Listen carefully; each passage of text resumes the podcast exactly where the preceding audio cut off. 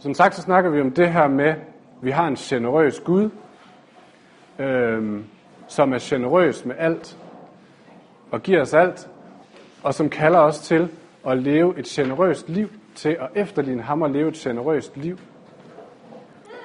Det er påskens tema, at Gud er ophøjet øh, den store skaber, men at han bøjer sig ned, kommer os i møde og, øh, og giver os alt. Og det er ikke, når vi nu snakker om det, vi, vi kommer til at snakke meget konkret i dag. Det gjorde vi også, dem der, der var her sidste gang. Meget konkret. Okay, hvordan ser det her ud i mit liv? Meget konkret. Men det handler ikke om at lægge nye byrder på vores liv. Det handler ikke om, åh, nu skal jeg ud, og så skal jeg proppe flere ting i kalenderen, eller så skal jeg... Det er ikke nye byrder, som vi forsøger at lægge på vores liv, når vi snakker konkret. Nej, tværtimod, så er det faktisk, fordi vi tror på, at det vil sætte os fri. Det sætter os fri og begynde at, øh, at følge Jesus og gå i hans fodspor. Det er bare vigtigt at sige, det er der sidder og føler, åh for katten, men nu er der flere ting, vi skal gøre, og nu snakker vi altså om at gøre. Det handler om at blive sat fri, og ikke om at få nye byrder lagt på sig. Så er det sagt. Så i dag så handler det om det her med, Gud er generøs, giver os alt. Hvordan kan vi følge Gud og leve generøst med vores tid, noget af det mest dyrebare, vi overhovedet har. Hvordan kan vi begynde at være gavmilde og generøse med tid? Og jeg tror, det er et vigtigt emne. Jeg tror, det er super vigtigt i dag. Så lad os snakke om det. Og som sagt, så er det meningen, at om ganske kort tid, så skal vi gå en tur, hvor vi skal snakke om de her ting, og være hinandens, være hinandens øh, disciple, eller helligånden tale igennem hinanden øh, omkring de her ting. Men vi vil begynde et andet sted. Vi vil begynde med at se øh, noget med, hvordan Gud udfordrer os og støtter os i det her med at leve generøst. Teksten er fra det gamle testamente, er den på skærmen. Den gamle, det gamle testamente fra 1. kongebog 17 står sådan her. Nogle tid efter tørrede bækken ud, fordi der ikke var faldet regn i landet. Der kom Herrens ord til ham, det er Elias, profeten. Gå nu til Sarapta ved Sidon og slå dig ned der. Jeg har givet en enke der befaling om at sørge for dig. Så gik han til Sarapta, og da han kom til indgangen til byen, gik der netop en enke og samlede brænde. Hvordan han så ikke kunne se, at hun var enke, det ved jeg ikke. Han kaldte på hende og sagde, hent lidt vand til mig i en krukke, så jeg kan få, lidt, få noget at drikke. Da hun gik for at hente det, kaldte han på hende og sagde, tag også et brød med til mig. Hun svarede, så sandt Herren din Gud lever, jeg ejer ikke et brød. Jeg har kun en håndfuld mel i krukken og en smule olie i kanden. Nu er jeg ved at samle et par stykker brænder, så går jeg hjem og bager brød til mig og min søn, og når vi har spist det, kan vi lægge os til at dø. Er der ikke noget mere tekst? det var godt. Men Elias sagde til hende, godt, du skal ikke være bange. nu kommer pointen. Du skal ikke være bange. Gå hjem og gør, som du har sagt. Men bag først et lille brød til mig, og kom herud med det. Bagefter kan du lave noget til dig selv og din søn. For dette siger Herren Israels Gud. Krukken skal ikke blive tom for mel, og kanden skal ikke mange olie, før Herren lader det regne på jorden. Så gik hun bort og gjorde, som Elias havde sagt, og både han og hun og hendes familie fik føden i lang tid. Krukken blev ikke tom for mel, kanden kom ikke til at mange olie, for det ord Herren havde talt, efter det ord Herren havde talt ved Elias. Elias, øh, en gammeltestamentlig profet, som har fået at vide af Gud, at han skal gå op til kongen, og så udfordre kongen på den måde, han øh, har lavet andre guder og andre ting tage magten i hans liv og magten i Israel. Så han skal udfordre kongen, og så skal han sige, fordi du ikke lytter til Gud, så bliver der tørke og hungersnød i landet. Og så har Gud ellers lige sørget for at få Elias væk fra scenen et stykke tid, mens kongen raser ud. Fordi det er selvfølgelig ikke særlig gode nyheder for ham af kongen. Så han beder Elias tage til Sarabta, et andet land. Og der siger han, at han har forberedt en enke på, at han skal komme. Forberedt hende på, at hun skal sørge for ham, når han kommer, så, hun, så han får mad, så han får det, han har brug for. Så kommer han til enken, som vi lige har læst, og hun er mildest talt ikke forberedt. Hun øh, har, det viser sig, at hun ikke engang har mad nok til sig selv, Hun har til, at hun kan bage et enkelt brød, så kan de spise det, så kan de ellers bare give op og lægge sig til at dø. Hun har ingenting. Så hun er jo meget forståelig, heller ikke specielt indstillet på, så at dele det her, hun så næsten ikke har med Elias. Fordi det, hun har, det her mel, det her olie, det er det absolut sidste, hun har at klynge sig til her i livet. Når hun slipper det, når hun, når hun har brugt det op, jamen, så må hun dø. Og hvis hun giver det væk, jamen, så dør hun nu. Det er virkelig det sidste dråber af liv, der er tilbage i hende, han beder hende om at give. Og så, så siger Elias, eller gør Elias det, som øh, profeter gør, når de er allerbedst. Så holder han Guds løfter frem for hende. Så siger han, prøv at høre her. Hvis du gør det, som Gud har bedt dig om, nemlig at dele det her med mig, så skal den krukke, du har med mad, med mel og olie, skal aldrig nogensinde blive tom. Du skal aldrig komme til at mangle noget som helst af det her, øh, der skal holde dig i live. Det er Guds løfter til hende. Så Gud har kaldet hende til at være gavmild generøs over for Elias. Og Elias kommer og beder om det, og så holder han Guds løfter frem. Så nu kunne den hurtige løsning jo godt være, fint, godt, Gud kalder os til bare at gå ud og brænde os selv af, fordi han skal nok sørge for os. Øhm, og til nogle af jer, pligtopfyldende mennesker, så vil det betyde, okay, puha, jeg skal bare sige ja til alt, hvad der kommer. Øhm, og hver gang der kommer et, nogen, der beder mig om noget, øh, så skal jeg bare sige, ja tak, det skal jeg nok gøre, fordi Gud skal nok sørge for mig. Jeg skal slet ikke mærke efter på mig selv, for Gud skal nok sørge for mig. Jeg ved ikke, om nogen af jer kan genkende den fornemmelse. Det med, at der har sådan et hjælpergen. Jeg tror ikke, det er det, det handler om. Det handler ikke om, at vi skal gå ud og opsøge øh, alle dem, der har behov, og så bare ellers give og give og give og give og give. Jeg tænker på, at hvis vi gjorde det, skulle Gud nok være med os, men jeg tror ikke, det er det, det handler om. Jeg tror faktisk, der er et princip øh, i det her, som, som, øh, som Gud siger. Han siger, først så har han forberedt den her kvinde på det. Han har faktisk forberedt hende på at være gavmild mod Elias. Det har han sagt. Det virker ikke sådan, men han har sagt det. Derefter så kommer Elias og efterspørger hendes gavmildhed. Siger, jeg har faktisk brug for det, du har. Jeg har brug for noget fra dig. Og så sørger Gud for hende, at hendes krukke, det hun giver, aldrig nogensinde løber tom. Og det tror jeg faktisk, det samme princip, hvis man kan kalde det et princip, gælder i dag. Gud forbereder os til at leve generøst. Det gør han ved at vise os, blandt andet ved at vise os, at vi har alt, hvad vi har brug for hos ham. Vi har fået alting givet. Vi har mere, end vi skal bruge. Øhm, og han forbereder os på forskellige måder til at sidde let på de ting, vi har.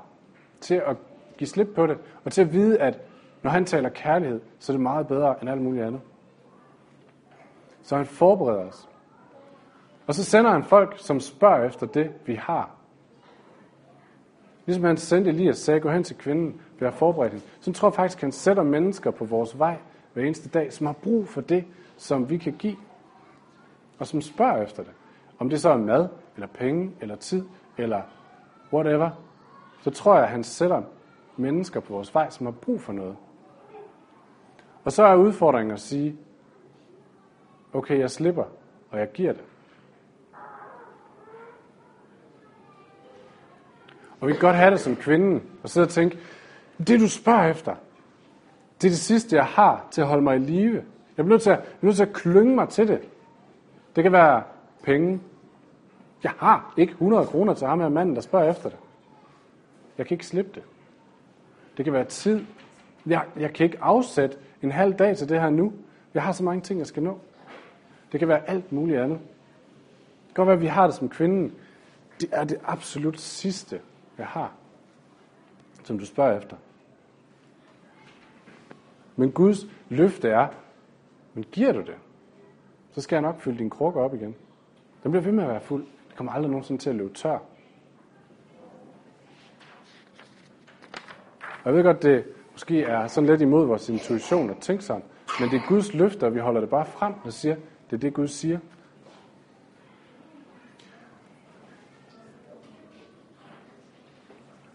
Så kan man sige, at det her ikke bare sådan nogle gammeltestamentlige ord, der står et enkelt sted og hive et princip ud af det, er det ikke lige så lidt voldsomt. Men bare for lige at understøtte det, så står der også i ordsprogens bog, den ene strøger ud, og får stadig mere. Den anden er urimeligt sparsom. Det fører kun til mangel. Og i Lukas evangeliet siger Jesus, giv, så skal der gives jer. Et godt, presset, rystet, topfyldt mål skal man give jer i favnen. For det mål, I måler med, skal I selv få tilmålt med. Og Paulus siger i 2. Korintherbrev, Gud magter at give jer alt noget i rigt mål, så I altid, i alle måder, har nok af alt, og endda overflod til at gøre godt, som der står skrevet, han strøede ud, han gav til de fattige, hans retfærdighed består til evig tid. Og han fortsætter og siger lidt det samme. Og han, der forsynede sædemanden med udsæd og med brød til at spise, skal også forsyne jer rigeligt med udsæd. Forøg det med mange folk, og lad jeres retfærdighed bære rige frugter, så I får rigeligt af alt til al gavmildhed. Og det er en gavmildhed, der fører til taksigelse til Gud gennem os. Det er et princip i Bibelen, at når vi giver det, som, som Gud har forberedt os i, og det, som verden efterspørger, jamen så vil Gud fylde vores krukker. Så vil Gud blive ved med at fylde på og fylde på.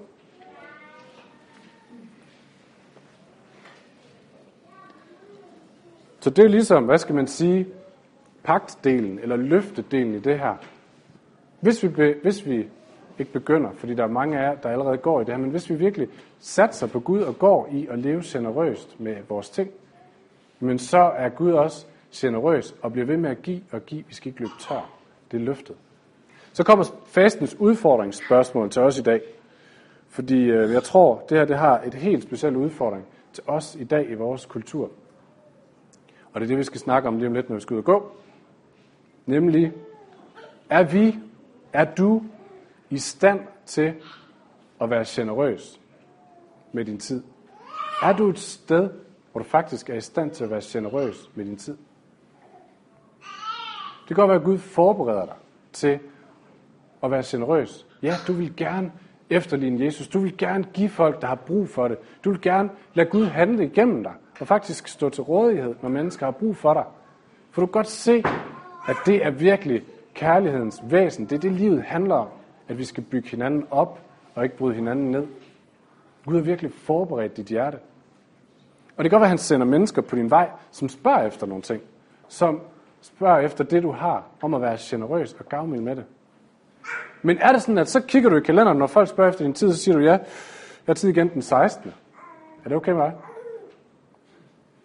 Jeg ved ikke, om I oplever det lige så meget som en udfordring, som jeg gør. For der er mange af os, der har en, en fuldstændig fyldt kalender. Vi er måske endda stolte af, at vi har en fuld kalender. Men når folk spørger os om at være generøse, skal vi så om til den 16. før der er tid. Og det er sådan med behov, fysiske, psykiske, åndelige behov. De kan ikke vente til den 16. Du kan ikke sige til din kollega, som lige efter arbejdet siger, ved du hvad, jeg har brug for at snakke med dig, har du fem minutter? Du kan ikke sige, ja, kan du den 16. Fordi det er noget, der presser sig på nu. Det er noget, Gud forbereder i de her mennesker. Det er Guds ånd, der virker i de her mennesker. De har et behov, og de udfordrer dig til at være generøs. Er du, er vi et sted, hvor vi faktisk er i stand til at være generøse med vores tid? Og det er lige præcis her, hvor det ikke kommer ind, det her med, nu skal du bare putte flere ting i kalenderen. Nu skal du bare sige ja til noget mere. Fordi det tror jeg, mange af os har prøvet, og det er ikke sundt. Der er nogle af jer andre, der skal høre, ikke skal høre det her, som skal tage noget mere i jeres kalender. Det må I selv om. Øhm, jeg tror, det handler om noget andet. Jeg tror, det handler om, at vi i vores samfund er skolet til at have en ære i at have en fuld kalender og have fyldt, fyldt vores dag op med vigtige ting. For nogle af os betyder det, at vi ser vigtige ud, og det kan vi godt lide. Vi henter betydning, vi henter værdi i al den tid, vi bruger på vigtige ting. Men hvad er det, der er så vigtigt? Hvad er det, der er så vigtigt, vi fylder vores kalender med? Og hvad er essensen af det? Handler det om, at vi skal bygge os selv op? Eller handler det om, at vi er med til at bygge andre op? Hvad er det, der er så vigtigt? Og næste spørgsmål, hvad er det, der skal til, før jeg tør give slip på nogle af de her ting? Nogle af de ting, som fylder min kalender, og som er vigtige, og som hindrer mig i at være generøs og følge Jesus på de, på, den, på de her ting. For det er virkelig en kamp, venner. Jeg tror, der er en kamp om vores sjæl, også på det her emne. Jeg tror ikke bare, det er et lille spørgsmål om, hvordan vi strukturerer vores tid. Jeg tror, der er en kamp. Fordi, som jeg også sagde sidste gang, med de her, de her tre temaer, vi har oppe i fasten med opmundring, tid og penge, der er en kamp. Og det er sådan her, at med de tre ting, de kan enten komme til at styre os, vores måde at bruge vores tid på, kan komme til at styre os, og så betyder det, at vi graver os ind i os selv, bliver mere og mere selvcentreret, mere og mere egoistiske og aflåst fra verden.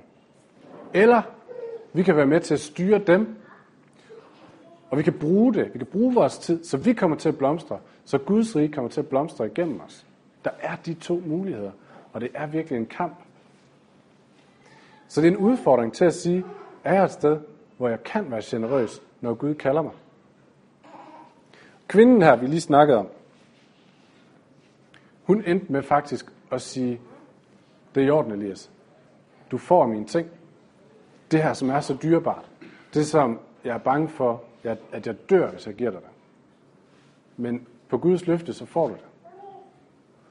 Og hun, øh, hun oplevede, at hendes krukke blev ved med at være fyldt igennem nogle år. Og hun siger til sidst, nu har jeg ikke lige det vers med, men hun siger noget i retning af, nu ved jeg, at din Gud er den sande Gud, og at Guds ord er sandhed i din mund. Nu har hun fået erfaret. Så hun fik ikke bare fyldt sin krukke med mel og vand, så hun kunne spise, eller mel og olie, som hun kunne spise de næste år. Nej, hun blev faktisk blev fyldt op med noget meget bedre. Hun fik en erfaring af, at, Guds omsorg, at Gud havde omsorg for hende, at Gud tog sig af hende. Han fyldte hende med liv på en helt ny måde. Hvis vi ikke vi er i stand til at give vores krukke fra os, og være generøs med det, som folk kalder på, og følge Gud på den måde, jamen, så får vi ikke lov til at erfare, tror jeg, at Gud fylder vores krukker op. Så får vi ikke lov til at mærke det liv, som han vil give, som er noget meget, meget, meget federe.